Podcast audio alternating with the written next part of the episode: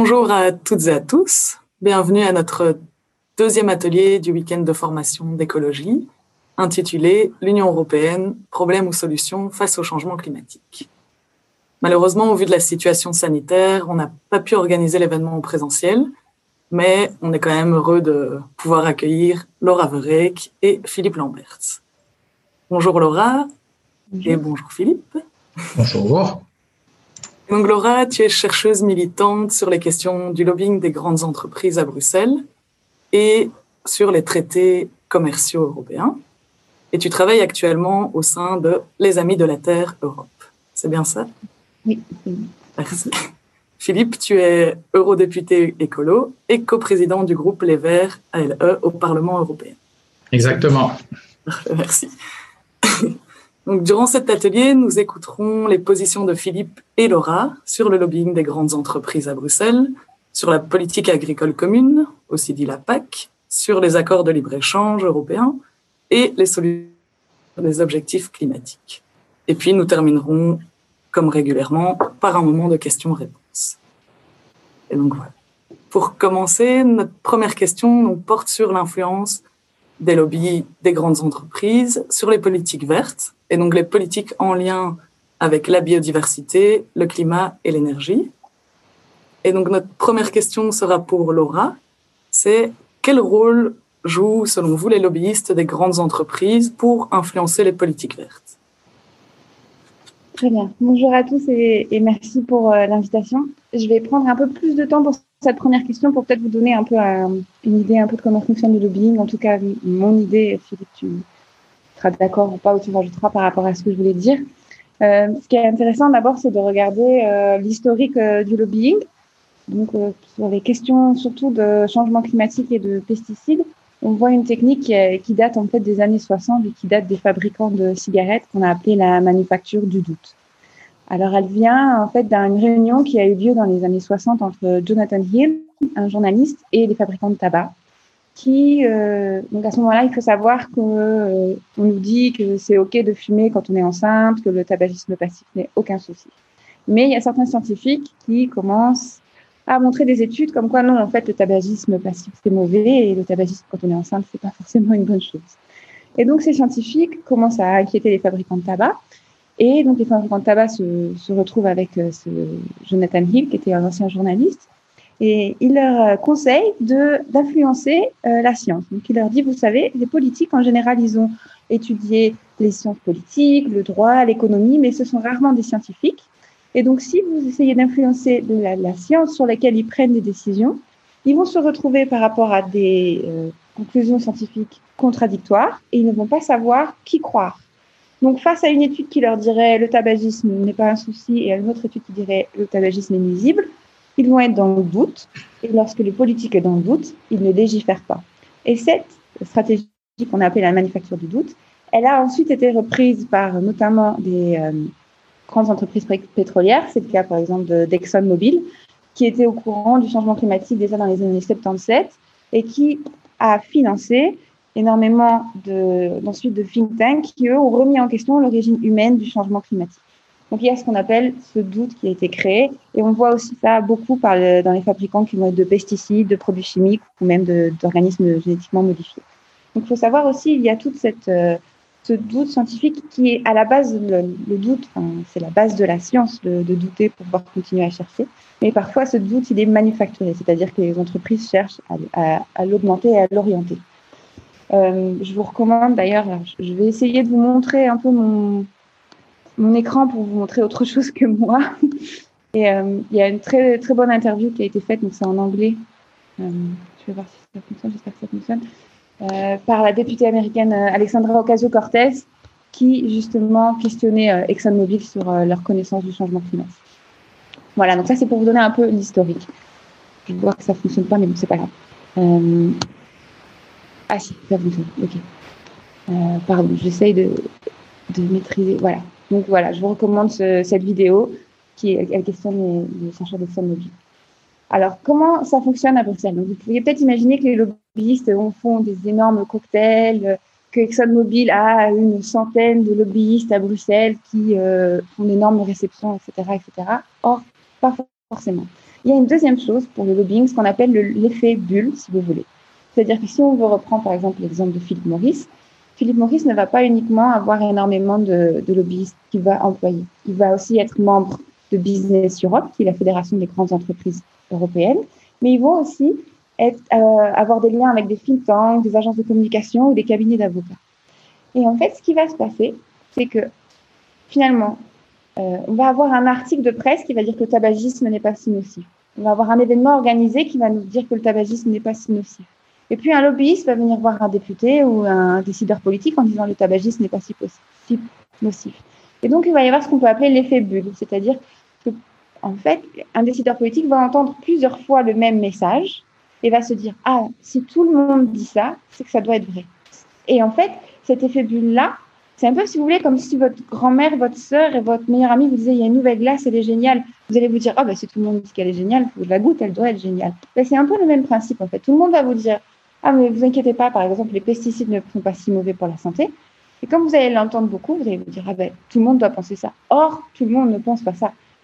C'est le même message qui a été diffusé par la même entreprise, mais par des canaux différents. Pour donner une illustration de ça, l'entreprise Bayer, qui a racheté Monsanto, elle emploie 24 personnes à Bruxelles, mais son budget, c'est 4,2 millions d'euros en 2018. Alors, ce ne sont pas que les 24 personnes sont très bien payées, j'imagine qu'elles sont bien payées, mais cet argent va également dans 8 associations d'entreprises, 5 think tanks, 2 cabinets d'avocats et 3 agences de relations publiques. Donc, Bayer a des liens avec énormément de personnes qui sont payées pour faire du lobbying pour Bayer et qui vont soit aider à publier un article, soit organiser un événement, soit faire une étude, enfin, toujours être, être capable de faire passer ce message, mais par des canaux différents. Voilà, ça c'est le deuxième. Je vais être encore un tout petit peu plus long pour vous dire aussi que ce qu'on observe, c'est qu'en général, les grandes entreprises et surtout les entreprises des énergies fossiles, elles ont un accès très privilégié à la Commission européenne, mais surtout un accès qui a lieu très tôt. Alors là, je voudrais vous montrer, donc le document est peut-être un petit peu vieux, mais il date de 2017 c'est Business Europe, qui est la fédération des plus grands groupes européens, qui a eu un événement avec la, Commission. Donc ça, ça a lieu dans le Berlement, dans le bâtiment principal de la Commission. Et vous voyez, donc, à nouveau, c'est 2017, mais ce sont les anciens commissaires, des commissaires assez importants, qui passent l'après-midi et la soirée avec euh, les membres, les, PDG des plus grandes entreprises euh, européennes. Donc là, c'est ce qu'on appelle le groupe ACS de Business Europe. Donc ça, ça vous donne une idée de qui ils sont. Et on a notamment ici Engie, EDF, mais on a également euh, Lukoil. Donc, on a pas mal aussi d'entreprises euh, Repsol. Et on a également euh, Bayer. Donc, on a pas mal de producteurs de, pesticides et d'énergie fossile. Donc, il y a quand même un accès qui est privilégié, un accès donc, qui est à haut niveau, mais un accès aussi qui est tôt. Et ça, je pense qu'il ne faut pas seulement imaginer que les entreprises qui vont essayer de freiner les, lois environnementales sont juste riches. Elles sont aussi elles arrivent aussi très tôt. C'est-à-dire, pour vous donner un peu un exemple par rapport au, gaz de schiste, euh, si on a une discussion sur le gaz de schiste qui a lieu entre producteurs de gaz de schiste, la question qui va être posée avant la loi, ça va être comment on produit du gaz de schiste. Or, si on a une discussion qui a lieu entre organisations environnementales et producteurs de gaz de schiste, la question risque d'être est-ce qu'on fait ou pas du gaz de schiste? Ce que je cherche à vous montrer ici en illustrant ce cas, c'est que le fait qu'elle soit présente très tôt dans l'élaboration de la loi, ça leur permet de définir le cadre de la loi. Et ça, c'est très important parce que nous, en tant qu'organisation environnementale, quand on arrive, si le cadre est déjà trop limité, même si on demande plus d'ambition, on sera toujours hors cadre et donc on sera moins audible et donc ça rend le changement de ce cadre beaucoup plus difficile. Alors, vous allez me dire peut-être un exemple concret. Alors, j'ai retrouvé une lettre de Business Europe. Donc, à nouveau, donc Business Europe, c'est les grandes entreprises qui je dis européenne, mais en fait, je fais un peu un raccourci. Ce sont les grandes entreprises qui opèrent sur le marché européen. Ce sont aussi des entreprises américaines, chinoises, africaines. Ce sont vraiment les, plus grosses entreprises euh, qui opèrent dans le marché européen. Et là, c'est une lettre qui avait été trouvée pour leur politique sur euh, les changements climatiques. Et c'est intéressant parce qu'en fait, euh, elles disent, disent, soyons toujours positifs sur les lois climatiques. Par contre, faisons en sorte que ça soit toujours un, quelque chose de politique, hein, qu'il n'y ait aucune implication, c'est-à-dire qu'il n'y ait pas de changement de loi derrière. Euh, toujours dire qu'il ne faut pas plus d'ambition au niveau européen, parce que ça, on, irait trop loin par rapport à nos autres compétiteurs euh, internationaux. Aussi, et chercher aussi, si les lois ne vont pas dans notre sens, à remettre en question le processus, donc redemander euh, des études d'impact, des, nouveaux calculs, etc. Donc ça, c'est une façon pour elle aussi de, ralentir toute loi climatique. Et ensuite, là, le dernier argument des grandes entreprises européennes, c'est toujours bien expliquer que c'est pas l'ambition qui compte, c'est qu'il faut vraiment trouver un moyen de mettre toutes les économies mondiales au même niveau et de faire en sorte que ça soit euh, au niveau Europe, euh, international que, l'ambition soit, soit augmentée. Donc voilà le type d'argument que les entreprises venant d'elles-mêmes vont euh, mettre face à, à, une loi climatique.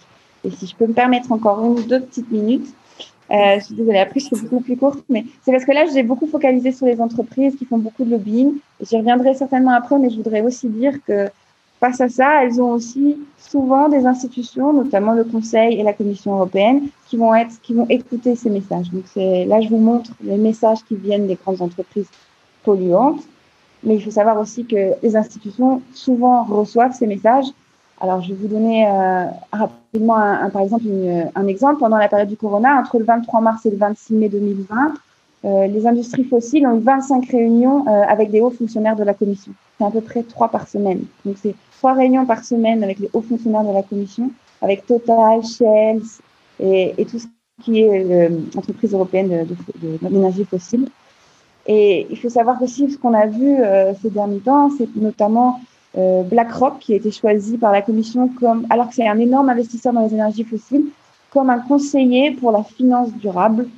Et donc, toutes ces questions, vraiment, je voudrais que vous ayez aussi en tête que c'est pas uniquement, le souci ne vient pas uniquement des entreprises, elle vient aussi de l'autre partie des décideurs politiques qui parfois vraiment écoutent ces messages, les reçoivent et même parfois les encouragent. Merci. Et pardon d'avoir été un peu longue. Je vous remercie pour euh, cette réponse bien complète. Et maintenant, Philippe, en tant qu'eurodéputé, quel est votre constat face à ce travail des lobbyistes? Alors, euh, d'abord, un grand merci euh, pour l'invitation et un grand merci à Laura d'avoir vraiment bien raconté l'histoire telle qu'elle est. C'est vraiment ça qui se passe. Maintenant, je voudrais commencer par une bonne nouvelle. Donc, Bruxelles est une des deux capitales mondiales du lobbying avec Washington ce qui est en soi une excellente nouvelle parce que c'est bien la preuve qu'à Bruxelles, on a du pouvoir. Si on n'avait pas de pouvoir à Bruxelles, ces gens ne dépenseraient pas des, millions d'euros pour tenter de nous influencer. C'est une bonne nouvelle parce que euh, ça s'inscrit en faux contre cette idée que, oh, vous savez, euh, les décideurs politiques aujourd'hui ne peuvent plus rien.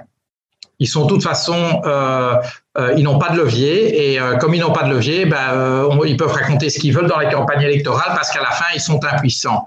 Mais c'est pas vrai. Si on était impuissant, ben, Business Europe et tant d'autres ne passeraient pas, ne, dépenseraient pas du temps, de l'argent à tenter de nous influencer. Et donc c'est une excellente nouvelle parce que on voit bien que lorsque on détient les clés de l'accès à un marché de 500 millions d'habitants, ce qui est le cas à Bruxelles, eh bien, on a du pouvoir sur le monde économique. Et, donc, il faut, il faut pas croire ceux qui racontent que les politiques n'ont plus de pouvoir. Alors, c'est sûr que le ministre-président de la région bruxelloise euh, est assez démuni face à Google. Par contre, l'Union européenne face à Google n'est pas démunie du tout. Pas du tout. C'est une question de volonté politique.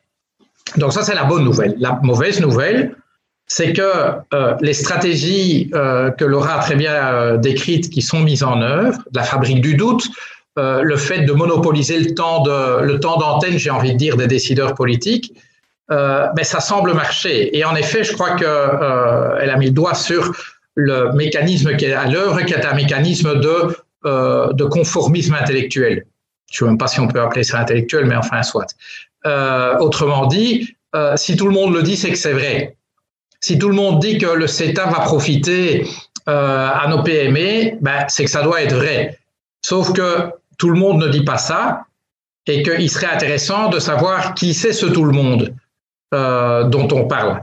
Ben, il se fait que ce tout le monde qui, tient ce langage, c'est à tout le monde qui a intérêt à ce que la décision tombe dans un certain sens, qu'on conclue ce genre de traité de libre-échange que euh, on, fasse confiance au marché pour s'autoréguler sur les questions d'émissions des, des, des, voitures. C'est ce qui s'est passé pendant pendant 30 ans. L'industrie automobile, je me rappelle parce que c'est une conversation que j'ai eue tout au début de mon premier mandat, donc il y a eu une dizaine d'années. C'était euh, l'ancien patron de Renault Belgique qui était aussi à un moment patron de l'association européenne des constructeurs automobiles, qui reconnaissait benoîtement que euh, ben il nous avait bien eu en nous faisant croire pendant des décennies que l'industrie automobile améliorerait technologiquement ses produits de sorte qu'il n'y aurait pas besoin de législation, que les émissions diminueraient. Ben, vous avez vu ce que ça a donné. Et puis quand on a commencé à légiférer, ils n'ont pas aimé, ils ont, ils ont lobbyé contre. Euh, et ils ont eu des relais considérables. Moi, j'en rappelle, c'était aussi pendant mon mandat, je crois que c'était le deuxième, que euh, Angela Merkel en personne euh, s'est insurgée pour casser un accord qui était intervenu entre le Parlement et le Conseil pour les nouvelles normes d'émissions automobiles. Elle a dit, après tout, donc c'est un accord qui se décide à la majorité, hein, donc il ne faut pas l'unanimité. L'Allemagne était dans la minorité et elle a remis en cause euh, l'accord au niveau du Conseil européen. Il a carrément été trouvé le Premier ministre slovaque, le Premier ministre tchèque, etc., en disant ça serait quand même dommage si l'industrie allemande fermait ses usines dans votre pays. Hein Résultat, ben, elle a trouvé de quoi bloquer la solution. Et puis, euh, malgré le fait qu'on a adopté des normes qui étaient, euh, qui étaient relativement peu ambitieuses, ben, l'industrie ne les a pas respectées. Enfin, elle a d'abord fait en sorte que ces normes euh, ne soient pas opérantes, c'est-à-dire qu'elles soient déconnectées de la réalité scientifique. Et puis, quand on a un peu resserré les boulons, ben, elle a commencé à tricher. Voilà, à inventer des, des, des choses pour ne pas respecter. Et que on est face à un capitalisme mondial qui est honnêtement dit sans foi ni loi c'est la dictature du profit à court terme. Mais la question fondamentale qu'on doit se poser, c'est pourquoi Angela Merkel se met au service de l'industrie automobile allemande? Pourquoi les commissaires européens, euh, dont vous, en avez, vous avez montré quelques noms, trouvent normal euh, de se mettre, de donner une oreille particulière aux euh, chefs d'entreprise européens Pourquoi est-ce que plus de deux tiers du Parlement européen ratifient le traité de libre-échange avec le Canada? Pourquoi 4 cinquièmes du Parlement européen ratifient le traité de libre-échange avec le Vietnam. C'est vrai qu'on en parlait beaucoup moins que le Canada, donc beaucoup plus se sentaient libres de le faire. C'est ça la vraie question. Pour moi, le fait que des intérêts privés défendent leur steak, moi, ça ne me semble pas a priori problématique. Hein, que, des, rentiers disent on voudrait que le, le, contribuable garantisse notre rente et assume les risques à notre place. Je dis, ça n'est pas très, comment est-ce que je dirais, c'est pas très éthique comme message. Mais je veux dire, s'ils ont envie de défendre leur steak et dire après moi les mouches, passe encore. La vraie question, c'est pourquoi ceux qui détiennent le pouvoir politique, les législateurs, les gouvernements, décident consciemment de faire la volonté des détenteurs de capitaux, parce qu'à la fin, ça se ramène à ça. Je dire, pour qui tous ces gens travaillent? Pour les détenteurs de capitaux. Je rappelle qu'on est dans un capitalisme aujourd'hui de rentiers. Donc c'est un peu l'opposé de l'économie la, libérale telle que voulue par Adam Smith, où l'entrepreneur est récompensé par des profits parce qu'il a eu une bonne idée, qu'il a pu euh, apporter de la valeur à ses concitoyens. Euh, et au contraire, ben, celui qui fait des mauvais choix euh, d'investissement, il est puni par les marchés et il se retrouve en faillite. C'est pas du tout ça. Aujourd'hui, on est dans un capitalisme où les détenteurs de capitaux veulent avoir leurs profits garantis et toutes tout le reste doit être écarté de leur route. Autrement dit, s'il y a un impact environnemental, ben, il doit être assumé par la société. Si il y a des pertes qui sont faites euh, comme lors de la crise financière, elles doivent être assumées par le, par le contribuable. Il faut garantir la rente et que tous les risques soient assumés par le grand public. C'est donc une politique d'exploitation de la planète et des humains qui est à l'heure. Et je veux dire, quand on a dit ça, enfin, je dire, ça n'est c'est pas une exagération de langage, c'est la réalité.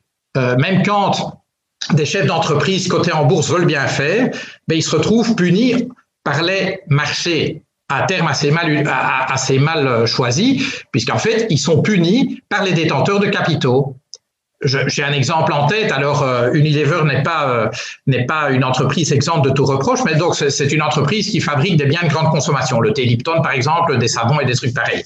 Donc, il a un grand concurrent qui s'appelle Procter Gamble. Et pendant un temps, le patron de, Unilever a voulu éradiquer le travail des enfants parmi ses fournisseurs, a voulu éradiquer l'huile de palme parmi ses fournisseurs, et donc a mis en place une série de politiques euh, pour faire cela. Mais évidemment, avec pour résultat que la rentabilité de euh, Unilever n'était pas au même niveau que la rentabilité de ses concurrents. Bah oui, forcément, parce que faire propre et faire juste, ben, ça coûte plus cher que faire sale et injuste. Si c'était l'inverse, on l'aurait déjà observé. Et donc, ben, Unilever a été récompensé par une, euh, une, une, une offre publique d'achat hostile d'un fonds d'investisseurs américain qui a été arrêté au dernier moment. Mais pour l'arrêter au dernier moment, ben, le patron d'Unilever a dû admettre que désormais, ben, il essaierait d'obtenir la même rentabilité que ses concurrents. Fin d'histoire. Autrement dit, je ne dis pas que tous ceux qui sont même lobbyistes sont nécessairement des personnes mauvaises. Je dis juste qu'ils travaillent dans un système où la seule loi qui s'impose est la maximisation du profit à court terme. Point barre. Ça, c'est la réalité. Pourquoi est-ce que les politiques acceptent ça? Euh, Il y a, je ne sais plus, je crois que c'est Laura qui l'a dit, euh, ben, la plupart des politiques, qu'est-ce qu'ils ont fait comme études? Ils ont fait Sciences Po, ils ont fait, euh, ils, ont euh, parfois fait de l'économie qui, en tout cas, telle qu'elle est enseignée aujourd'hui, n'est pas une science mais une religion. Alors, pas dans tous les cours d'économie, s'il y a des économistes ici qui nous écoutent, mais je vais dire que la base de l'enseignement des sciences économiques aujourd'hui n'est pas de la science. C'est euh, c'est un tissu de croyances euh, qui constitue une religion. Et donc, euh, et, et, donc, c'est vrai qu'il y a une série, il y a une série de politiques qui n'ont pas nécessairement fait des études scientifiques. Ce fait que j'ai fait des études d'ingénieur et surtout, surtout, j'ai passé 22 ans dans le secteur privé, ce qui me permet évidemment de détecter le bullshit d'assez loin.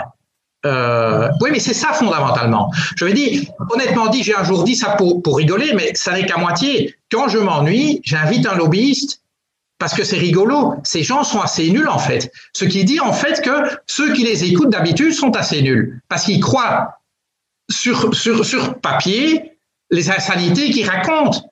Je veux dire, bien souvent, ils n'ont pas d'éléments à l'appui de leur truc. Ils peuvent évidemment semer le doute. Oui, on n'est pas sûr que le cancer cause le, pardon, que le tabac cause le cancer du poumon. On n'est pas sûr que l'homme est à la base du changement climatique. Oui, bien sûr, il y a encore des gens qui croient ça, mais je vais dire, c'est du bullshit. Ça, c'est du bullshit un peu évident, mais dans les produits financiers, c'est un peu plus compliqué. Mais dès que vous commencez à démonter l'argument, c'est pas très difficile d'arriver au fait que ben, il raconte vraiment des âneries euh, ou en tout cas un tissu de lieux communs qui mettent sur des beaux PowerPoint, mais qui en général ne tiennent pas la route. Évidemment, attention à ce que vous faites parce que l'emploi, hein, parce que l'emploi. C'est sûr que euh, Volkswagen, c'est sûr que Procter Gamble, c'est sûr que BNP Paribas, leur boulot c'est de préserver l'emploi et que évidemment ils sont toujours très réticents à licencier. Hein, c'est ce qu'on voit depuis des années. Bien sûr que là ils s'en foutent, ils s'en foutent complètement.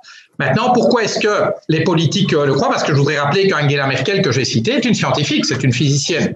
Hein, et elle trouvait que c'était très bien de prolonger le nucléaire jusqu'au moment où Fukushima est intervenu et qu'elle a réalisé que le nucléaire, ben, ça avait quelques, ça causait quelques problèmes. Ben oui, écoute, euh, même, en ayant fait ce genre d'études, elle se, elle voulait pas l'admettre.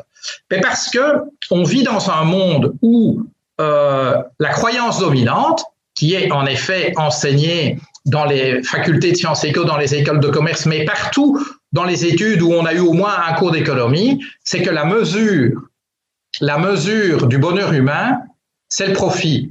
L'être humain est un homo economicus qui fonctionne comme un optimiseur de ce qu'on appelle la fonction d'utilité, autrement dit de son profit à court terme. Et si tout le monde fait ça, eh bien, nous arrivons au mieux pour la société. Voilà. Et donc, cette croyance-là, malheureusement, elle est très profondément enracinée dans le langage commun, mais aussi dans les croyances qui circulent dans la bulle politique. Et quand, et je terminerai par là, la bulle politique est peuplée à 80% de gens qui ont fait de la politique une carrière, je dis bien une carrière, mais forcément, ils n'ont jamais rien vu d'autre. Moi, ce qui me sauve, c'est pas tellement ma formation de base, c'est le fait d'avoir traîné mes savates pendant 22 ans dans le business. Et qu'alors, évidemment, ils sont ridicules quand ils viennent me raconter leurs trucs. Complètement ridicules parce que moi, j'y étais, voyez. Et donc, le problème, c'est quand vous avez une classe politique qui est hors sol, ben, elle est d'autant plus réceptive à croire n'importe quoi. Et donc, pour moi, le problème, c'est pas le lobbying. Le problème, c'est la classe politique. Ok, je vous remercie pour votre réponse. Et ça me permet de rebondir sur notre prochaine question, donc sur la politique agricole commune. Et donc, en partant du constat de certains qui est que les subsides octroyés dans le cadre de la politique agricole commune arrivent principalement dans les mains de gros agriculteurs et sont peu ou pas conditionnés au respect des règles environnementales, ce qui entraîne une agriculture productiviste et polluante. Et j'aimerais avoir votre avis sur la question, Philippe, est-ce que vous partagez ce constat? Et on, va voter, on va voter la semaine prochaine la politique agricole commune pour les sept ans à venir, c'est un désastre. C'est un, c'est un désastre Déjà que le volet écologique de la PAC n'était pas très développé, dans la proposition de la Commission pour les sept ans à venir, il a encore été réduit. Et figurez-vous que le Parlement européen va encore le réduire. Donc on part d'une mauvaise PAC aggravée par les propositions de la Commission, aggravée encore par une majorité de députés européens. Alors ici, ils ne sont pas trompés. Euh, les, conservateurs, le PPE, les socialistes et les libéraux, là, ils nous ont même pas invités à la table parce qu'ils se sont dit que c'était sans espoir. Que évidemment, on n'allait jamais être d'accord avec leur bazar, ce qui est vrai. Et donc, ils se sont mis d'accord, mais à trois, ils ont une majorité. Et donc, la réalité des choses, c'est que euh, c'est probablement, avec les traités de libre-échange, qui sont finalement les deux domaines politiques que vous avez choisis comme thème, ce sont les exemples où la force du lobbying euh, marche à fond sur ces esprits faibles que sont euh, beaucoup de mes collègues, je suis désolé de le dire, et qui croient que Copacogeca, en l'occurrence le, la fédération des lobbies agricoles, euh, dont en Belgique le Boerenbond, la foi, euh, oui c'est ça, je dis bien la foi, etc., ou la, la, la, la, la FNSEA en France, eh bien, le lobby des gros exploitants agricoles, eh bien, il ne veut pas d'une PAC écolo, et, euh, et, donc, il obtient gain de cause. Je vous fiche mon billet que la semaine prochaine, euh, moi je dirais deux tiers, euh, deux tiers facilement du Parlement va voter en faveur de cette PAC, alors qu'on vient d'annoncer le Green Deal européen alors qu'on a annoncé le Green Deal européen. Moi, ça me, ça me fout dans une rage sans nom, parce que tous ces gens euh, euh, qui disent autour de nous, ouais, non, vous avez raison, euh, la transition écologique, quand même, c'est bien. Enfin, rappelez-vous la campagne électorale. Je vais dire, de l'extrême gauche à maintenant même l'extrême droite, en France en tout cas, en Belgique, on n'a pas ça. Euh, et, et, ce qui nous tient lieu d'extrême droite, par contre, en Flandre, reste euh, très, très, très rétif à la transition écologique, mais même Marine Le Pen parlait de la nécessité de la transition écologique. Sur le papier, tout le monde a l'air convaincu. Et dès qu'il faut euh, joindre l'acte à, à, la parole, ça devient plus compliqué parce qu'évidemment, la transition écologique fera entre guillemets des victimes. Alors, les petites gens vont dire, les gilets jaunes vont dire, c'est nous qui allons être les victimes. C'est pas obligatoire ceux qui risquent d'être les victimes de ça, ce sont ceux qui sont au cœur du système aujourd'hui, qui exploitent la planète et les gens. Et je reviens à ce que je disais tout à l'heure, ce sont les détenteurs de capitaux. Ne vous imaginez pas que ces gens, ils vont lâcher prise sans battre, sans se battre. Hein je veux dire, qu'est-ce que vous croyez? Le problème de nouveau, c'est qu'ils ont beaucoup de relais ici au sein du Parlement et au sein du Conseil. Hein. Donc dans les gouvernements des États membres, c'est pas mieux. Hein. C'est pas Macron qui va aller défendre une, une PAC, euh, une PAC, euh, une qui, qui, qui, qui finance la transition écolo. Oh, merci, oui. merci. Et donc, on va écouter le point de vue de Laura sur la question. C'est donc, est-ce que vous partagez ce constat et aussi comment est-ce qu'on pourrait combattre l'influence des lobbies de l'agrobusiness? Alors, clairement, euh, oui, je partage le constat et je vais vous montrer rapidement. Là, c'est un donc Copacogeca, donc c'est le plus gros lobby agricole européen. Là, vous le voyez en présence des décideurs euh, euh, politiques pendant un conseil. Donc, au conseil, on a tous les euh, décideurs de tous les États membres qui se mettent euh, euh, ensemble. Donc là, comme c'est la présidence allemande, le conseil elle est en Allemagne. Donc, tous les ministres de l'agriculture européens sont réunis en Allemagne et on invite les, la Copa Cogeca pour venir parler avec eux de façon informelle. Donc, c'est vraiment un lien très proche et informel entre, entre ces décideurs politiques. Je pense que c'est vraiment un souci. Euh, après, il faut savoir aussi que vous imaginez peut-être quand on parle de Copa Cogeca que ça inclut des petits agriculteurs et donc vous demanderiez mais pourquoi les petits agriculteurs euh, vont pousser pour ce type de PAC euh, non, Copa Cogeca en fait a aussi énormément de liens avec les gros industriels et le gros agribusiness, donc il n'est plus du tout représentatif de ce qu'on pourrait appeler la petite paysannerie, si vous voulez, ou les petits agriculteurs. Et ça, c'est vraiment dommage, c'est-à-dire qu'un petit agriculteur, on va dire français, qui va être membre de la FNSEA, qui ensuite va être membre de Copa Cogeca, n'est pas du tout représenté à Bruxelles, puisque Copa Cogeca va surtout écouter la voix de tout ce qui va être industriel ou transformateur. Donc, même si c'est le, le, message affiché est celui d'être un lobby agricole, en fait, derrière ça, c'est surtout un, un, lobby industriel. C'est l'industrie de l'agriculture qui est derrière ce lobby. Alors, le New York Times l'a dit l'année dernière, historiquement, en fait, les, leaders européens ont construit des politiques agricoles avec Copa Cogeca. Donc, c'est vraiment pour eux la co-construction de politiques. Et là, je voudrais aussi utiliser cet exemple pour parler d'un volet qui est peut-être un peu plus historique et structurel à l'Union européenne. C'est qu'il faut savoir qu'au tout début de la création de l'Union européenne, il y avait quelques États membres et ils ne souhaitaient pas donner du pouvoir à, à ce qu'on va dire, on dit à Bruxelles, donc à la Commission européenne. Et donc, la Commission a elle-même cherché à rassembler les entreprises, rassembler euh, les, les, lobbies nationaux euh, au niveau européen pour avoir une voix européenne et pour surtout savoir ce qui se passe au niveau national. Donc, ce que vous aviez, vous aviez une commission qui manquait de pouvoir qui a cherché à créer des lobbies pour avoir de l'information sur ce qui se passait au niveau national. Et ce qui s'est passé, c'est que la Commission a ainsi pu prendre du pouvoir en ayant l'information qui venait des lobbies, et les lobbies ont ainsi pu donner leur message à la Commission. Donc il s'est créé une relation très proche qui vient aussi de la création européenne, qui a en fait les deux parties euh, gagné en fait dans, dans, cette relation. il y a même eu des lobbies, donc là c'est pas au niveau agricole, au niveau plutôt commercial, qui ont été créés et impulsés par la Commission. C'est le cas du Forum européen des services. On en reparlera peut-être dans les traités commerciaux, mais c'est un lobby qui a été créé par le commissaire au commerce, qui lorsqu'il allait à Genève pour les, négociations internationales du commerce, manquait de capacité et a appelé le président de Barclay de l'époque pour demander la création d'un lobby pour l'aider dans les négociations sur la libéralisation des services. Oui, merci. Mais on va justement rebondir sur les accords de libre-échange. Merci. Et donc, euh, est-ce que, selon vous, la lutte contre le changement climatique et la signature d'accords de libre-échange sont compatibles? Et est-ce que vous pensez justement à des accords en particulier? Et on va écouter Laura en premier. Merci. Alors pour moi, c'est totalement incompatible. c'est, on peut pas avoir euh, euh, un Green New Deal ou une politique européenne verte et à côté de ça, signer des accords pour importer euh, de l'éthanol, du poulet, du bœuf ou du soja d'Amérique du Sud. Ça n'a vraiment aucun sens. je pense qu'en fait, c'est vraiment une idéologie, enfin, les, commissaires, enfin pardon, je vais le reprendre, les négociateurs européens du commerce ont pour mandat d'aller ouvrir des marchés pour les entreprises européennes. Donc, clairement là, si je parle par exemple du traité avec le Mercosur, donc le Brésil, l'Argentine, l'Uruguay et Paraguay, dans ce traité-là, c'est surtout l'industrie automobile et financière qui cherche à ouvrir des marchés dans les pays euh, du Mercosur. Ces pays-là, bien entendu, veulent aussi exporter. Et donc, leurs exports principaux, ce sont soja, éthanol, euh, bœuf et, poulet. Et donc, on va avoir cet accord. Donc, bien entendu, il est, plus complexe que ça, mais on peut tout de même, je pense, le résumer dans, dans cette image que je vais vous montrer, qui est que les pays du Mercosur vont exporter du bœuf, du soja, de l'éthanol, pendant que les pays européens vont exporter des voitures, des machines et des produits chimiques. Alors, ça pose énormément de problèmes. Bien entendu, c'est énormément d'émissions de gaz à effet de, serre.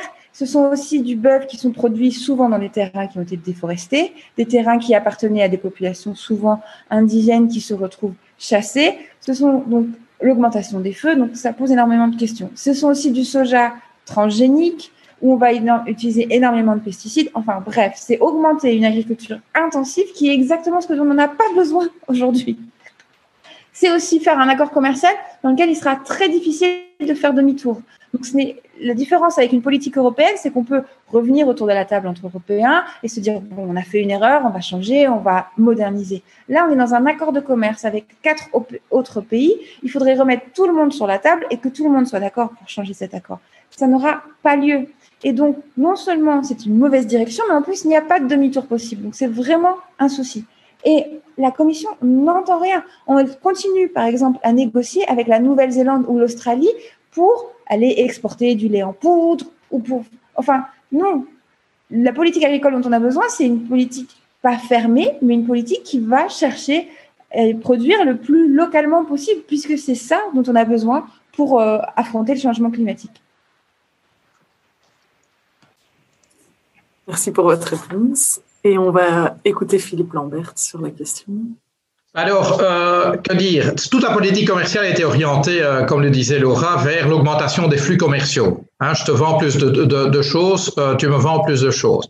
Mais je veux dire, il ne faut pas avoir fait d'études d'ingénieur pour savoir que déplacer des tonnes sur des kilomètres, ça demande de l'énergie. Et de l'énergie, le gros qu'on produit aujourd'hui, c'est l'énergie fossile. Donc, si on veut réduire notre empreinte écologique, j'ai envie de dire que réduire les flux Hein, c'est-à-dire le nombre de tonnes multiplié par le nombre de kilomètres, j'ai envie de dire que c'est la manière la moins douloureuse d'agir. Autrement dit, euh, je ne dis pas que la transition écologique sera toujours euh, des changements faciles à faire, mais ça au moins c'est facile. Euh, je vais boire du lait le matin qui, est, qui est produit sur le plateau de Herve ou qui est produit à partir de poudre de lait néo-zélandaise, et c'est pas une blague, on apporte de la poudre de lait néo-zélandaise. D'accord Et il y en a qui arrivent au Trilogiport de Liège, c'est-à-dire au pied du plateau de Herve. D'accord C'est difficile de faire plus loin que la Nouvelle-Zélande parce que plus loin que la Nouvelle-Zélande, c'est plus près. Quand on va plus loin que la Nouvelle-Zélande, on se rapproche d'Europe. Donc, il n'y a pas moyen de faire plus loin et on va pas dire non plus que la poudre de lait, c'est un produit extraordinairement spécial. Et vous savez, le lait de Nouvelle-Zélande, il a un petit goût de hobbit euh, qui fait que euh, c'est incomparable avec ce qu'on fait sur le plateau de Hervé. Évidemment que non.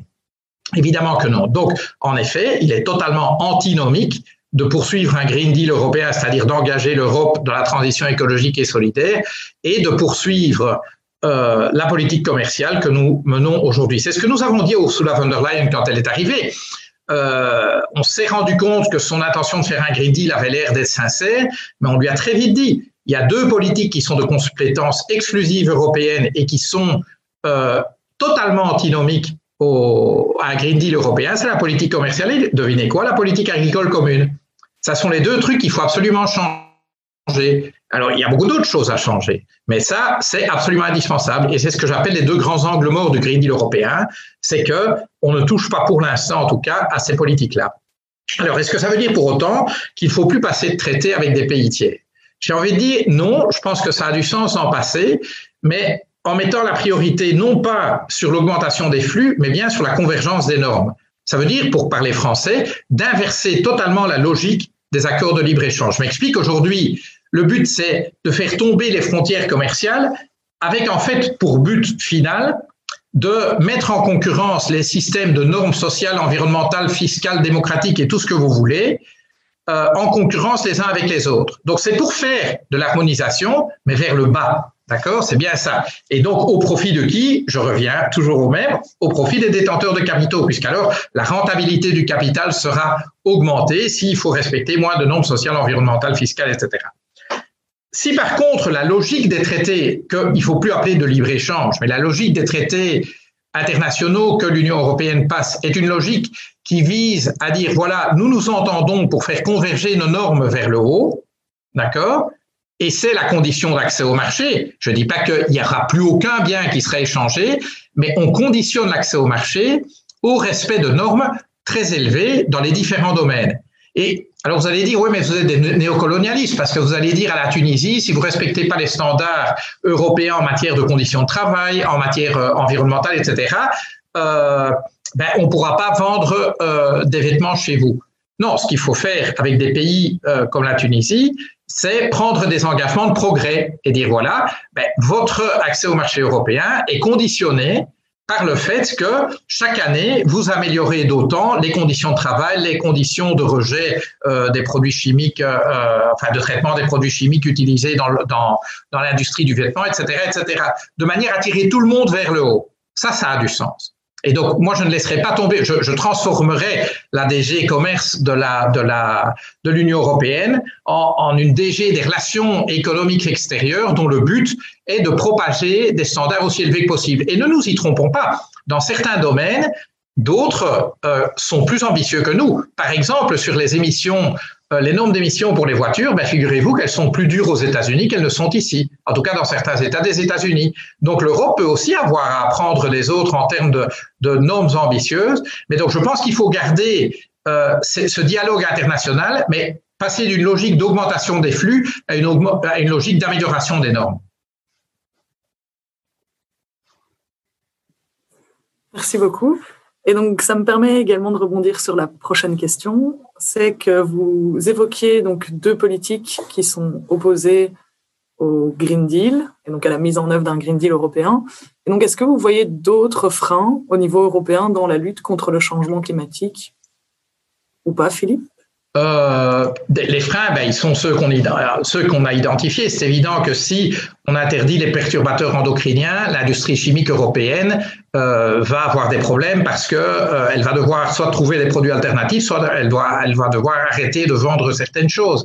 Euh, si on, on, on euh, si on impose des normes euh, sociales plus élevées à l'intérieur de l'Union européenne, autrement dit, si on met en œuvre ce qu'on appelle le pilier européen de droits sociaux, ben c'est évident que euh, délocaliser en Slovaquie, ça sera moins intéressant euh, qu'hier, parce que simplement, il va y avoir une, une, une un rattrapage euh, par l'Est, par exemple, des normes, des normes occidentales. Et de nouveau, les résistances, je, je le répète, viennent toujours du même endroit, c'est-à-dire de la part des, des, des détenteurs de capitaux.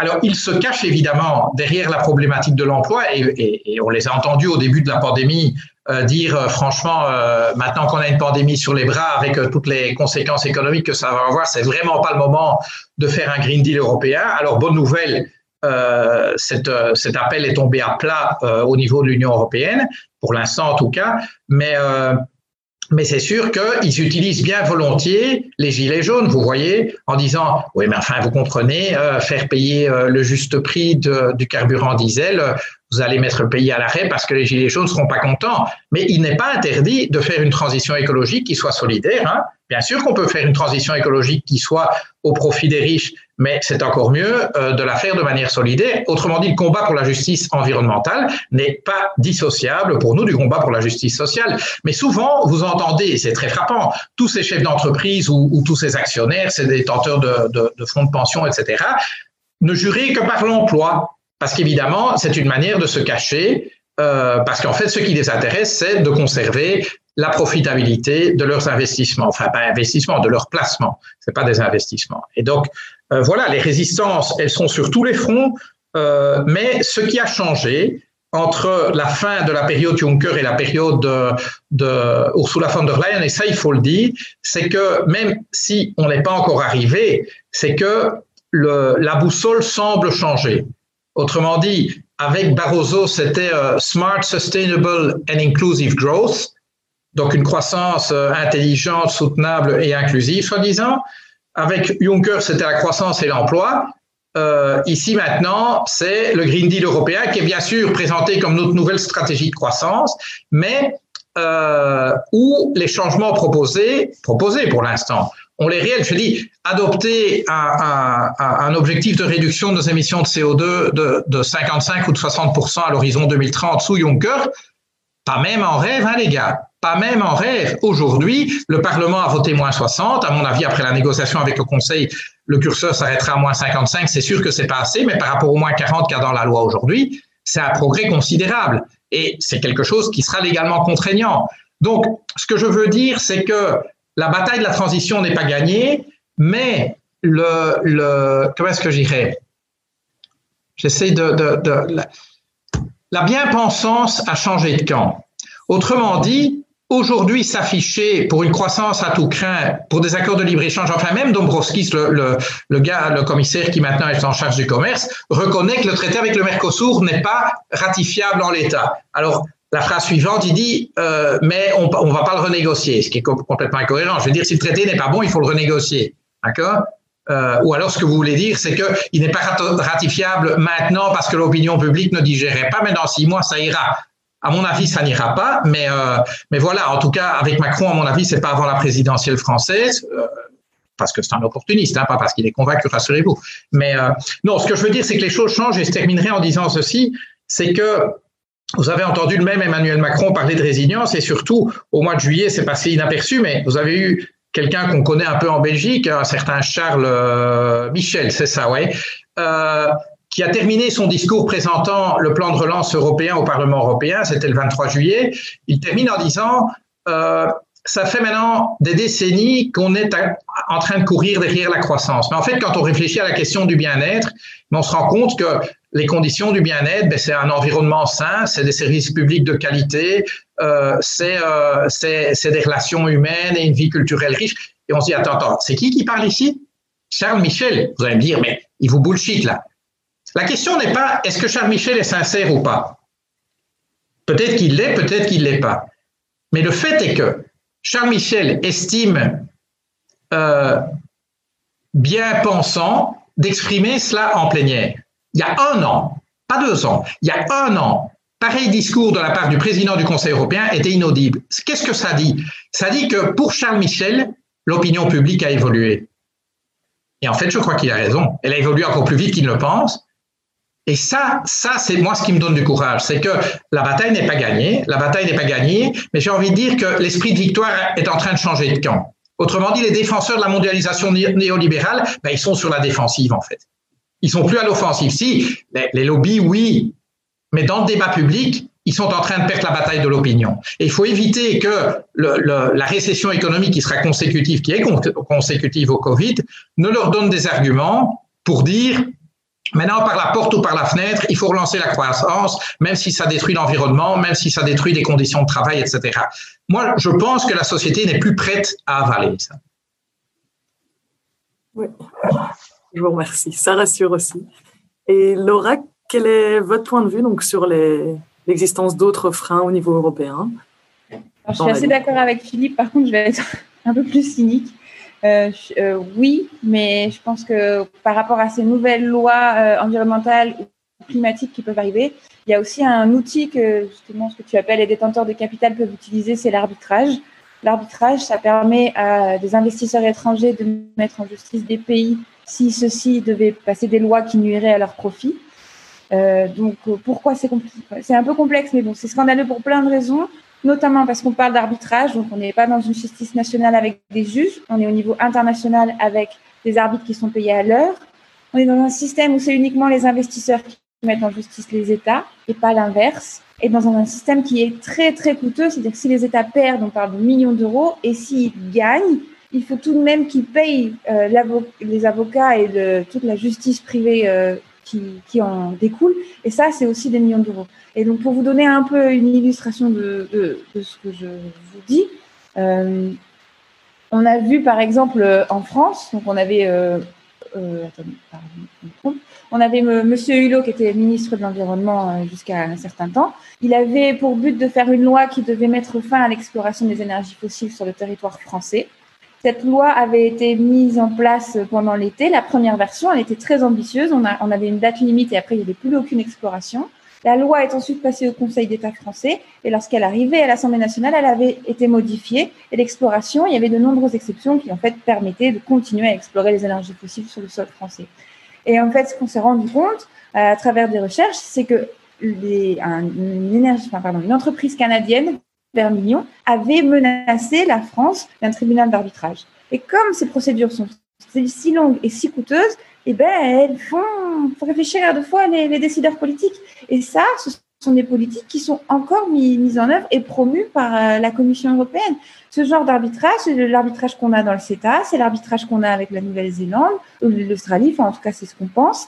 C'est ce qu'ils sont en train de discuter avec la Chine, c'est ce qu'on a mis en place avec le Vietnam, et c'est aussi ce qu'on a dans un traité international qui s'appelle le traité de la charte de l'énergie.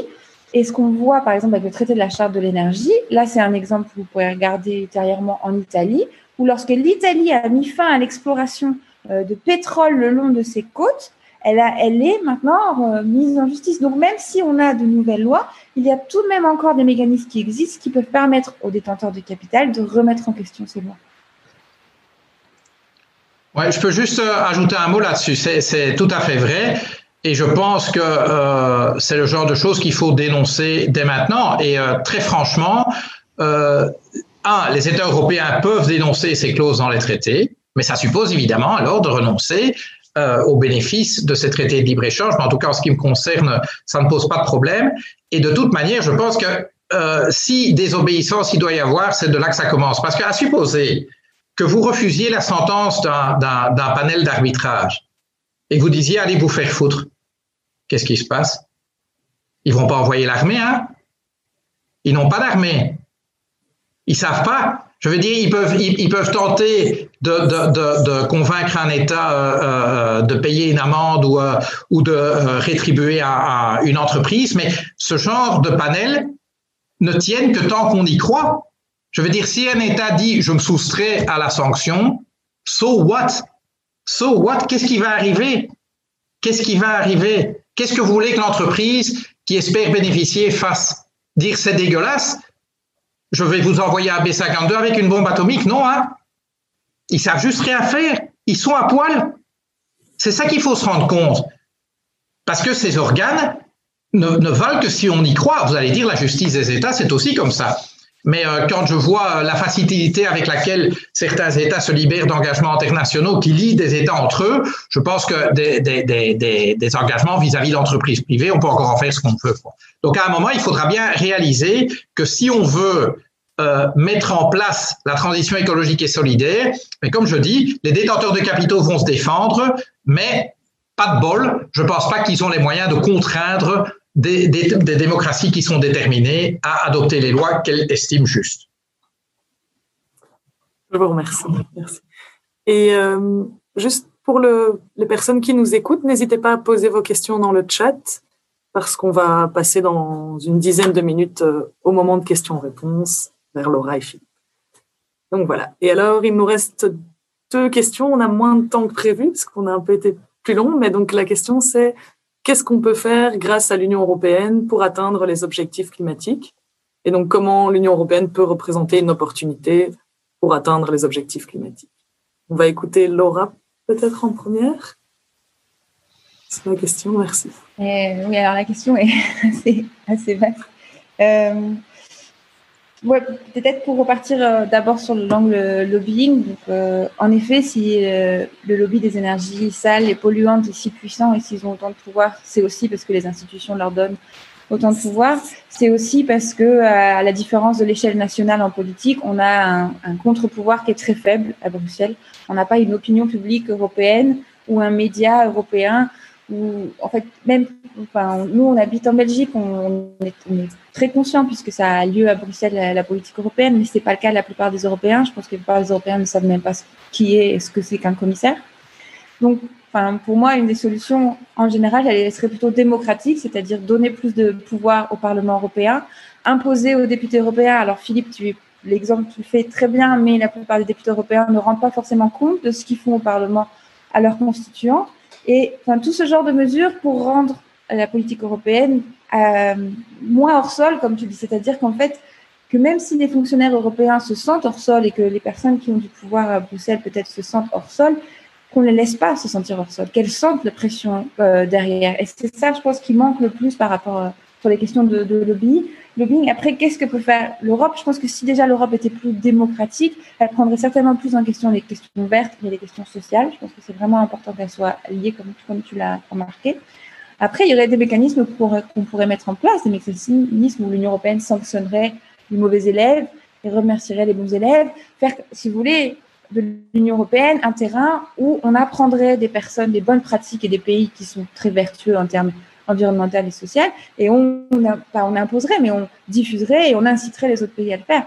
Or, c'est pas ce qu'on voit, parce que c'est ce qu'on a dit, ce que tu as dit, Philippe, c'est que souvent, parfois, ce qu'on voit, c'est que lorsque la France, même si Monsieur Hollande a un jour dit mon ennemi c'est la finance, lorsque Monsieur Hollande est à Bruxelles au Conseil, Monsieur Hollande parle pour la BNP Paribas.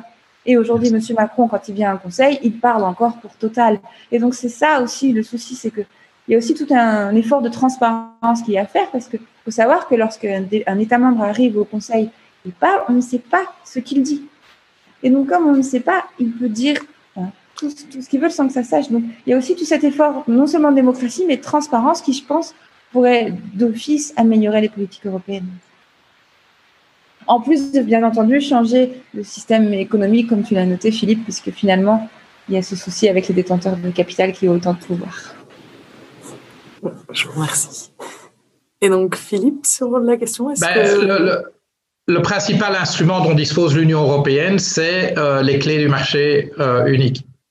Je, je, dis et je répète, ce à quoi nous sommes opposés, ce sont des intérêts économiques à très court terme euh, donc c'est d'abord une question euh, économique. Alors euh, je suis le premier à dire que l'économie ne doit pas tout diriger, mais donc si on veut remettre sous contrôle l'économie, eh bien il faut utiliser les clés du marché. Et les clés du marché, c'est l'accès au marché pour nos entreprises comme pour les entreprises qui sont en dehors de l'Union européenne. Il se fait que il faut aussi parler avec les entreprises qui veulent la transition. Je veux dire, elles veulent des normes ambitieuses parce qu'elles y voient aussi des opportunités business et elles n'ont pas envie de concurrence déloyale de la part de la part d'autres. Et donc il ne faut pas s'imaginer non plus que le monde du business, il est, euh, il est euh, uniforme. Simplement, il faut encourager ceux qui, dans le business, je reviens à l'exemple que j'avais tout à l'heure avec Unilever et, et Procter Gamble, ben, euh, j'aurais voulu que la loi européenne soit ainsi faite que ben, les, les les, les, normes que Unilever s'impose sont en fait des normes qui sont obligatoires en Europe et donc tous les concurrents d'Unilever doivent se les faire tirer aussi. Et si ça leur plaît pas, ben, ils n'ont pas assez accès au marché européen. C'est ça qu'on n'a toujours pas compris. On est on est, euh, on est avec des, des, gens qui sont euh, des croyants religieux dans euh, le fait que les marchés, les biens, les services, le capital, ça doit pouvoir circuler librement. Et je terminerai par là, c'est que on a bien vu avec avec la crise de, l'accueil des réfugiés que ben, les êtres humains ils peuvent pas circuler librement. Alors dites-moi pourquoi le capital devrait pouvoir franchir les frontières sans condition. Moi, je suis pour que du capital puisse traverser des frontières, mais à des conditions des conditions de payer ses taxes, des conditions d'être utilisé à des choses euh, qui sont permises par la loi et interdites euh, euh et, et, donc euh, interdites pour les activités que la loi réprouve. Et donc voilà, le, le, la Belgique est trop petite pour faire ça. Mais par contre, l'Union européenne a encore aujourd'hui un levier suffisant que pour agir. Donc, c'est d'abord et avant tout une question de volonté politique. C'est pas que les instruments manquent. Ce qui manque, c'est la volonté politique. C'est ah, mais le, business nous dit que ça ira mal et donc qu'est-ce qu'on va faire? Mais moi je constate que et ça c'est la bonne nouvelle de la pandémie, c'est que ça fait 30 ou 40 ans qu'on dit que l'économie est au-dessus de tout, que la planète, que les humains, que la loi, que tout doit servir l'économie et que la mesure de toute chose c'est le PIB.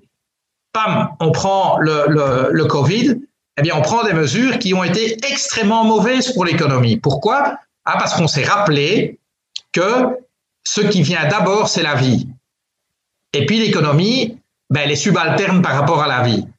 Et en fait, c'est une vérité, enfin, il ne faut pas avoir fait Bac plus 19 pour la connaître. Il suffit d'être un être humain pour réaliser que ben, avoir une économie, ça doit servir à la vie et pas l'inverse. Et donc, je pense qu'il faut se servir de ce moment pour remettre, euh, j'allais pas dire l'église au milieu du village, simplement nos pensées à l'endroit. Euh, que ben, l'économie est un sous-ensemble des activités humaines qui doit être comme les autres activités humaines qui doivent contribuer à une vie chouette à vivre. Voilà. Et tout le reste n'est que littérature. Et donc, je pense qu'on est à un moment où on est en train de casser les dogmes de cette religion néolibérale. Euh, maintenant, il y a encore du boulot. Hein. Je veux dire, le, le c'est pas que la forteresse néolibérale a été abattue et qu'il reste qu'un tas de cailloux. Hein. Euh, il y a encore beaucoup à faire. Mais aujourd'hui, je peux vous dire que les défenseurs qui sont dans la forteresse, ils commencent à avoir les chocottes parce qu'ils se disent, peut-être que le vent est en train de tourner, que euh, la bourrasque pourrait nous balayer. Merci bien. Et donc, dernière question avant de passer aux questions du, du public, c'est est-ce que le Green Deal peut ou pas changer la donne en Europe? Et qu'en est-il du plan de relance également? Et donc là, on va écouter Philippe en premier. Ouais, ben on va faire court parce que sinon on n'aura plus de temps pour les questions. Mais, mais euh, oui, ça peut, ça peut. Pour l'instant, on ne sait pas encore si ça fera, mais ça peut, et en tout cas, il y a une volonté d'aligner le plan de relance avec le Green Deal. Le problème, c'est que le Green Deal, pour l'instant, c'est encore très fort un catalogue d'intentions, et on voit déjà que ce catalogue d'intentions euh, ben, n'incluait pas la politique commerciale et la politique agricole. On va voir, il y a une stratégie sur les produits chimiques qui a été annoncée, qui est pas mal. Euh, il, y a, il, y a, toute une série d'éléments, la stratégie biodiversité, euh, qui ne sont pas mal. Euh, mais la question serait, est-ce qu'il y aura la volonté politique euh, de de transformer ses intentions en règles contraignantes euh, qui changent les choses. Euh, et ça, j'ai envie de dire que pour l'instant, euh, the jury out. On n'est pas encore, euh, on ne peut pas encore dire c'est un succès, mais on peut pas encore dire non plus que c'est un échec. Je veux dire, il y a des gens qui disent ce Green Deal européen c'est un, c'est une vaste couillonnade. Ça n'est pas vrai. Euh, je vais dire, il y a, il y a une vraie intention de, de changer les choses. Ce que je pense, c'est que la vision n'est pas encore suffisamment holistique et donc laisse comme je dis, ces, grands angles morts euh, intacts, mais euh, ça peut, je veux dire, le Green Deal peut être non pas la transition écologique et solidaire, mais peut être l'entrée de l'Union européenne dans la transition écologique et solidaire.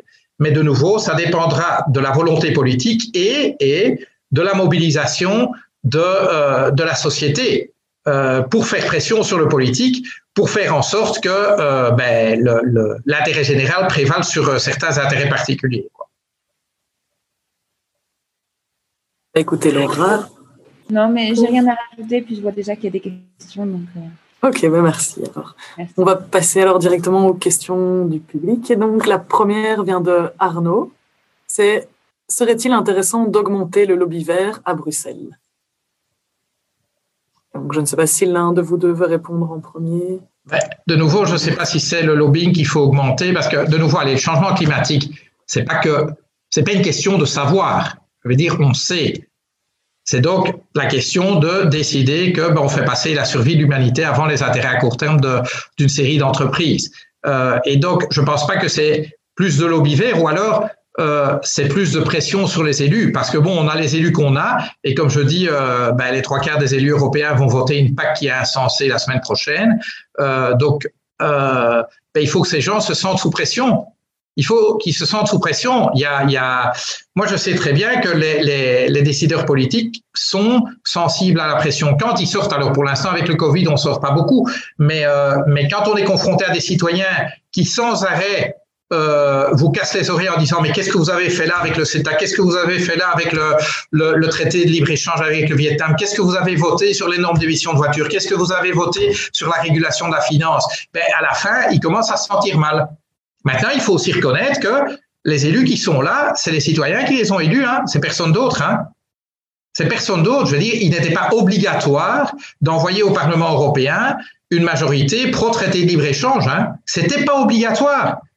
Et soit dit en passant, évidemment, en campagne, ils vont tous vous dire non, non. Je, je me rappelle, enfin, sur le CETA, je veux dire, les gens ont tenu parole parce qu'évidemment, il y avait tellement d'attention publique en Belgique francophone sur le CETA qu'ils ont dû se tenir à carreau. Mais sur le Vietnam, euh, regardez bien qui a voté quoi. Et vous constaterez que certains qui, en campagne, hein, disent euh, les traités de libre-échange, ça ne peut pas continuer comme ça, ben, avec eux, ça continue comme ça. Et c'est pas toujours à droite.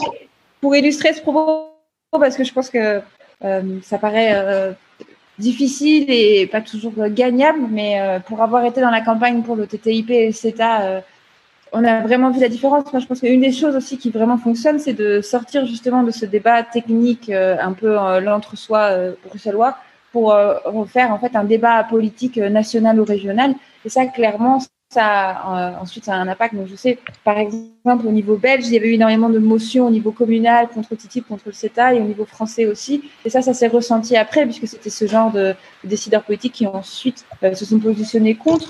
Euh, ça peut être aussi juste mettre des affiches devant les bureaux des, parlementaires européens. Euh, donc il y, y, a plein de petites choses à faire, même encore aujourd'hui, pour augmenter cette pression. Et je pense que euh, justement, les députés européens sont très peu soumis à la pression, enfin, ou pas beaucoup, pas assez. Et plus on augmente cette pression citoyenne, et plus de ils écoutent, puisqu'ils se sont des élus, en fait, et ils ont envie d'être élus.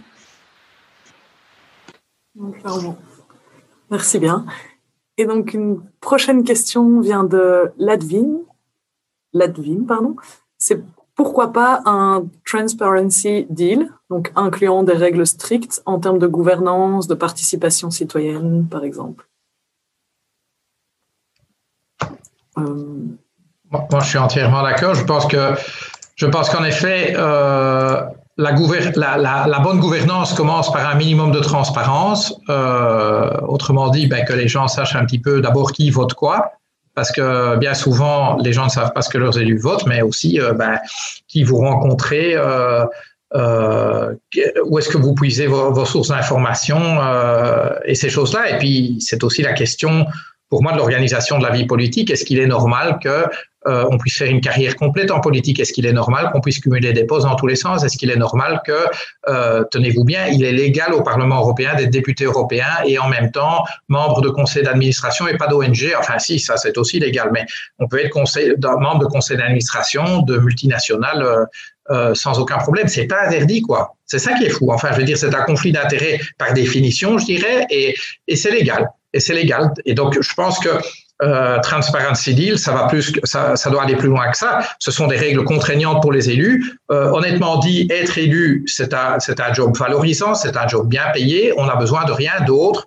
euh, euh quand on est élu. Et, et si, si, franchement vous pouvez pas laisser tomber vos postes ailleurs quand vous êtes élu, ben probablement qu'il faut pas que vous soyez élu. Merci. Laura eh Oui, je, suis tout à fait d'accord. Euh, il y, a, le problème des doubles emplois. Il y a aussi ce qu'on appelle les portes tournantes, c'est-à-dire des, fonctionnaires ou des députés européens qui vont tout de suite partir dans le privé à la fin de leur mandat ou même pendant leur mandat. Euh, il y a des choses qu'on a laissé passer, par exemple, l'ancien commissaire au budget, M. Oettinger, il a ouvert son cabinet de lobbying quand il était encore commissaire. Et ça, ça on laisse passer des choses comme ça. Donc clairement, il faut des règles, il faut des règles, il faut des sanctions, parce que c'est comme ça aussi que finalement les règles vont être respectées. Après, il y a des problèmes qui sont plus structurels, c'est-à-dire que c'est difficile au niveau européen d'avoir des, sanctions européennes, mais bon, on peut trouver un moyen. Et surtout, ce qu'on a aussi, on a le problème du Conseil où c'est des diplomates qui vont représenter les pays et qui se protègent derrière cette idée d'être diplomate pour pas pouvoir dire ce qui se passe. Mais clairement, on a besoin de plus de règles et sur les trois institutions et même, je dirais même plus, c'est le Conseil, euh, la Commission et le Parlement, mais également les agences européennes, toutes ont besoin d'avoir des règles. Et en plus, ce qu'on demande, ça n'a rien de radical. Le fait que vous êtes un lobbyiste et que vous deviez vous enregistrer pour dire pour qui vous travaillez, c'est obligatoire à Washington. Ce n'est pas à Bruxelles. Il y a des cabinets d'avocats qui vantent et qui qui font de la pub pour leur service de lobbying, on ne sait pas pour qui ils travaillent. L'ancien ambassadeur des États-Unis à l'Union européenne travaille pour un cabinet d'avocats qui n'est pas enregistré. De plus, on a parlé beaucoup des entreprises, mais il y a aussi les, gouvernements étrangers qui font du lobbying à Bruxelles. On a l'Arabie Saoudite, on a les îles Calmans, on a même Maroc qui font du lobbying. Et quand ils font du lobbying et qu'ils embauchent une agence de relations publiques, on ne sait pas ce qui se passe. À nouveau, à Washington, le contrat doit être public, il devrait être publié. À Bruxelles, ce n'est pas le cas. Et donc, même, ce sont des choses qui pour nous nous paraissent minimales, qui ne sont pas lieu. Et hélas, la raison pour laquelle on a ces choses-là à Washington, c'est parce qu'on a eu des scandales qui ont fait améliorer les règles. Et à nouveau, parce qu'il y, a peu de pression publique, il y a peu de scandales. Et donc, les règles, quand elles s'améliorent, c'est pas à pas, mais c'est encore très, très petit.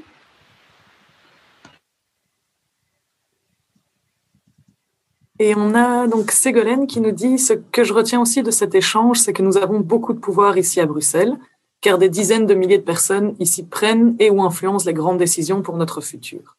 Au-delà de la mise en place des techniques traditionnelles de lobbying, voyez-vous d'autres façons en local pour nous d'agir et avoir du poids?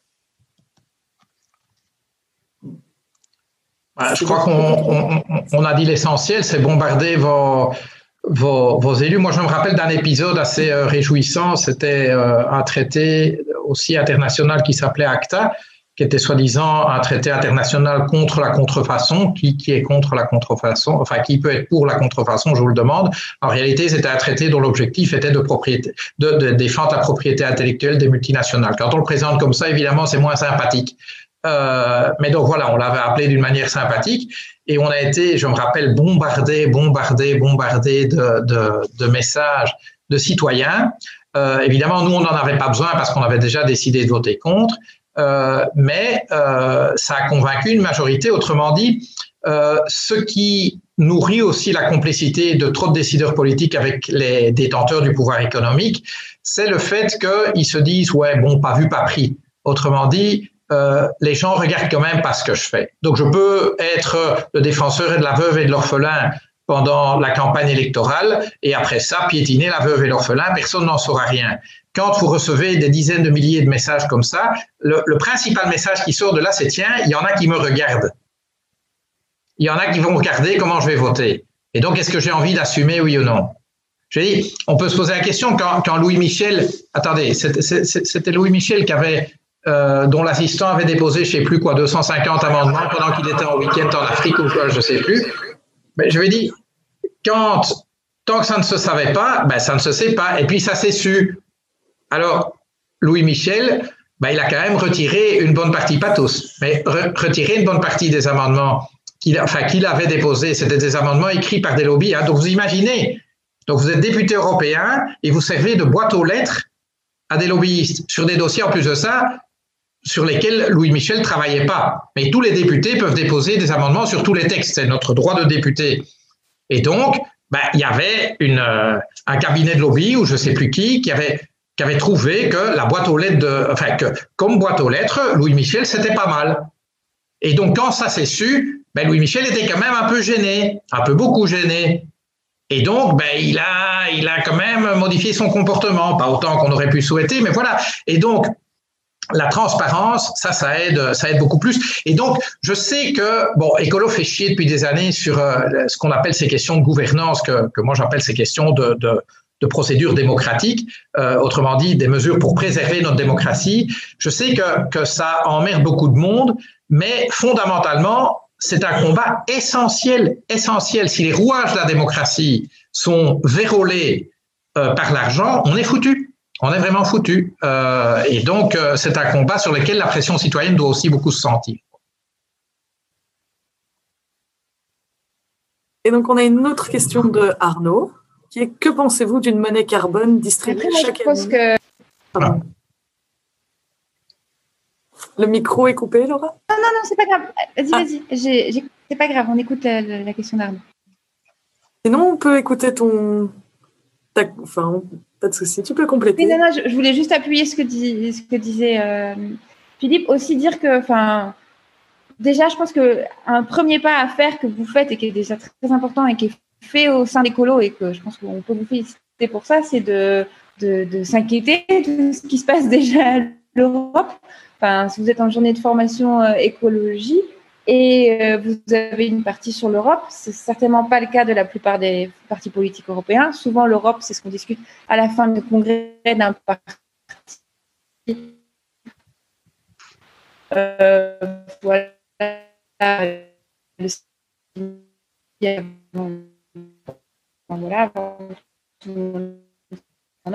Donc déjà, remettre la question européenne au centre des discussions politiques, je pense que c'est un énorme pas. Et puis, ce que disait euh, Philippe, mettre la pression sur les députés européens à travers les emails, les réseaux sociaux, va parler régulièrement au niveau du Conseil. Donc aussi, un pays au sein du Conseil, c'est aussi très important. Mais je pense que rien, c'est un pas qui n'est pas assez fait.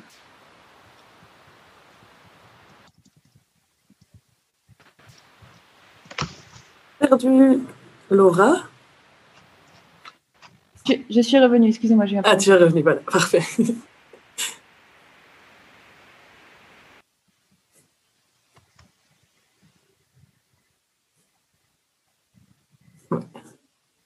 Parfait. Et je n'ai pas tout entendu parce que ça a bloqué, donc peut-être que tu peux juste résumer en une petite phrase. Non, mais j'avais, tout dit, ça a coupé au moment où je voulais finir, donc c'est bon. Ok, parfait. Parfait, merci. Et donc, une autre question d'Arnaud, c'est que pensez-vous d'une monnaie carbone distribuée chaque année à tous les citoyens et que les entreprises devraient remettre à chaque fois qu'elles génèrent des émissions carbone? Cela mettrait de la pression sur les entreprises tout en permettant un minimum de justice sociale. Et alors, il précise, Arnaud, en disant qu'une partie de cette monnaie serait bien entendu aussi mise à disposition des États pour assurer les biens et services publics, ainsi que donner des aides extra à ceux qui en ont le plus besoin. Cela permettrait d'une part de respecter le budget carbone, restant tout en mobilisant la société sans laisser personne sur le bord du chemin. Et ceci serait bien sûr complémentaire à plein d'autres politiques législatives et fiscales. Donc on peut peut-être écouter Laura sur cette question de monnaie carbone. Euh, est-ce que je peux te donner la parole, Philippe? Tu connais plus en finance. Non, mais, en effet, j'aime bien la, la, fin de la question. En effet, c'est un des outils à utiliser, à mobiliser. C'est pas la réponse à tout. On a souvent le tort de, de vouloir chercher de silver bullet, l'outil qui va euh, à lui tout seul tout régler, la question sociale, la question environnementale. Non, c'est un arsenal d'outils dont on doit disposer. Et en effet, la monnaie carbone euh, fait partie de ces innovations sur lesquelles on devrait sérieusement travailler. Vous savez que la monnaie joue un rôle crucial Hein. Les économistes euh, euh, orthodoxes euh, vont vous dire que la monnaie ne joue aucun rôle, que c'est juste en fait de l'huile dans les engrenages. En fait, c'est pas vrai du tout. les systèmes monétaires jouent un rôle crucial dans le fonctionnement de nos sociétés. Et par exemple, la simple question de savoir si la monnaie porte intérêt est une question cruciale. Si l'argent porte intérêt, ben, vous êtes obligé de faire de la croissance puisque vous devez rembourser le principal et les intérêts. Ben, si on doit arriver dans un monde sans croissance, ben, il faut se poser la question est-ce que la monnaie doit encore pouvoir produire de l'intérêt, oui ou non? Euh, Voilà, ce sont toutes des choses qu'on doit se poser comme question. Et ce qu'on sait aussi, et euh, Feu Bernard Guettard euh, l'a bien démontré, c'est que mettre tous ses œufs dans une seule monnaie, dans, dans, le panier d'une seule monnaie, ça n'est pas très malin non plus. Et ici, l'aspect intéressant de la monnaie carbone, c'est aussi d'introduire la contrainte, la contrainte du plafond des émissions qu'on ne peut pas dépasser. Et en effet, si on ne met pas de contraintes dans le système, il ne faut pas espérer qu'il change. Hein. Euh, merci. Est-ce que vous voulez ajouter quelque chose? Tu veux ajouter quelque chose, Laura? Non? Et alors, en guise de conclusion, on a une question de la part d'écologie, c'est est-ce qu'il existe un pays que vous souhaiteriez mettre en avant par rapport à cette politique environnementale oh ou une solution inspirante? Oh Pour finir sur une touche plus positive. Laura, peut-être? Alors, ben, il y a la question des énergies renouvelables et le Portugal, qui semble être un, bon élève. Après, il faut savoir que le Portugal a des conditions euh, météorologiques différentes des autres pays de l'Union européenne. Après, euh, l'Allemagne aussi, qui a mis beaucoup en place de coopératives euh, d'énergie renouvelable. je pense qu'il y a pas mal, quand même d'exemples qui, qui, peuvent être pris au niveau européen. sachant aussi que le Portugal est intéressant parce que le Portugal, c'est un pays aussi qui a à refuser l'austérité qui a souvent été imposée par l'Union européenne. Donc c'est intéressant de voir le côté social et environnemental ensemble. Alors, ça va peut-être vous surprendre, mais moi, je vais prendre la France comme exemple. Euh, d'une initiative, en plus de ça, qui vient d'Emmanuel Macron, qui est la conférence citoyenne sur le climat. Je pense que ce que ça a montré, c'est que lorsque on élargit le, le, le, panel des institutions démocratiques à des citoyens tirés au sort, eh bien, on arrive à des propositions. Et en plus de ça, à des propositions euh, qui peuvent réellement changer la donne, qui sont plus audacieuses que celles euh, qui sortent bien, souvent euh, des, enceintes parlementaires parce que les citoyens travaillent peut-être en refusant un certain nombre de, contraintes. Alors évidemment, après ça, il faut voir ce que le pouvoir exécutif en a fait et est en train d'en faire. En France, c'est autre chose. Mais l'idée de d'adjoindre à nos institutions démocratiques des institutions démocratiques participatives comme la Convention pour le climat, pour moi, est de nature à accélérer la transition, pour autant évidemment que ce ne soit pas des éléments décoratifs que ce soit des éléments décisionnels. D'accord? En tout cas, euh, moi, je rêve d'un système où on aurait une chambre élue, un Parlement européen élu et un Parlement européen à deux chambres, une chambre élue, une chambre tirée au sort, et qu'on doive adopter la législation en termes identiques dans ces deux chambres-là. Je pense que ça changerait profondément la donne. Alors vous allez dire, oui, mais ces citoyens seraient aussi euh, euh, exposés au lobby. Oui, la différence, c'est que ces citoyens, ils auraient connu la vraie vie, vous voyez, et donc, je crois qu'il serait plus difficile de les bullshiter que, que, que malheureusement, il n'est facile de, de, de, des élus. Et donc, voilà, euh, euh, c'est une initiative, euh, je sais que pas mal ont critiqué quand Macron l'a prise. Moi, je trouvais ça plutôt réjouissant. Évidemment, il fallait s'attendre à ce qui est en train de se passer, c'est-à-dire que lorsque les choix qui sont mis sur la table remettent en cause les avantages économiques euh, des détenteurs de capitaux, ben, Macron, il tranche en faveur de ces derniers. Ça, je vais dire, il l'avait annoncé pendant sa campagne, il ne nous surprend pas là-dessus, mais euh, ça ne doit pas nécessairement se passer comme ça. Merci. Et la France est le seul pays à avoir mis une consultation citoyenne sur le. Non, je crois qu'il y en a d'autres. Je crois qu'il y en a d'autres, mais, euh, mais c'est l'exemple auquel je pensais en tout cas. Merci. Et je ne sais pas si vous, on n'a plus de questions donc du, on n'a plus de questions donc je ne sais pas si vous voulez ajouter euh, une petite phrase pour conclure. J'ai déjà beaucoup parlé, je pense. ok, mais je vous remercie. On termine un tout petit peu plus tôt. Mais je vous remercie en tout cas euh, aussi bien Laura et Philippe que Philippe d'être, euh, d'avoir accepté de participer à notre atelier et d'avoir répondu à toutes nos questions. Et donc je rappelle que on a un autre atelier à 15h30, donc une, un dialogue avec Sakia Katabi. Et euh, l'événement d'écologie est subventionné par euh, le groupe Vert ALE du Parlement européen. Et donc, ah, on les remercie également. Allez. Merci beaucoup et une très bonne journée, un bon week-end. au revoir. Merci, Merci au revoir. Au revoir.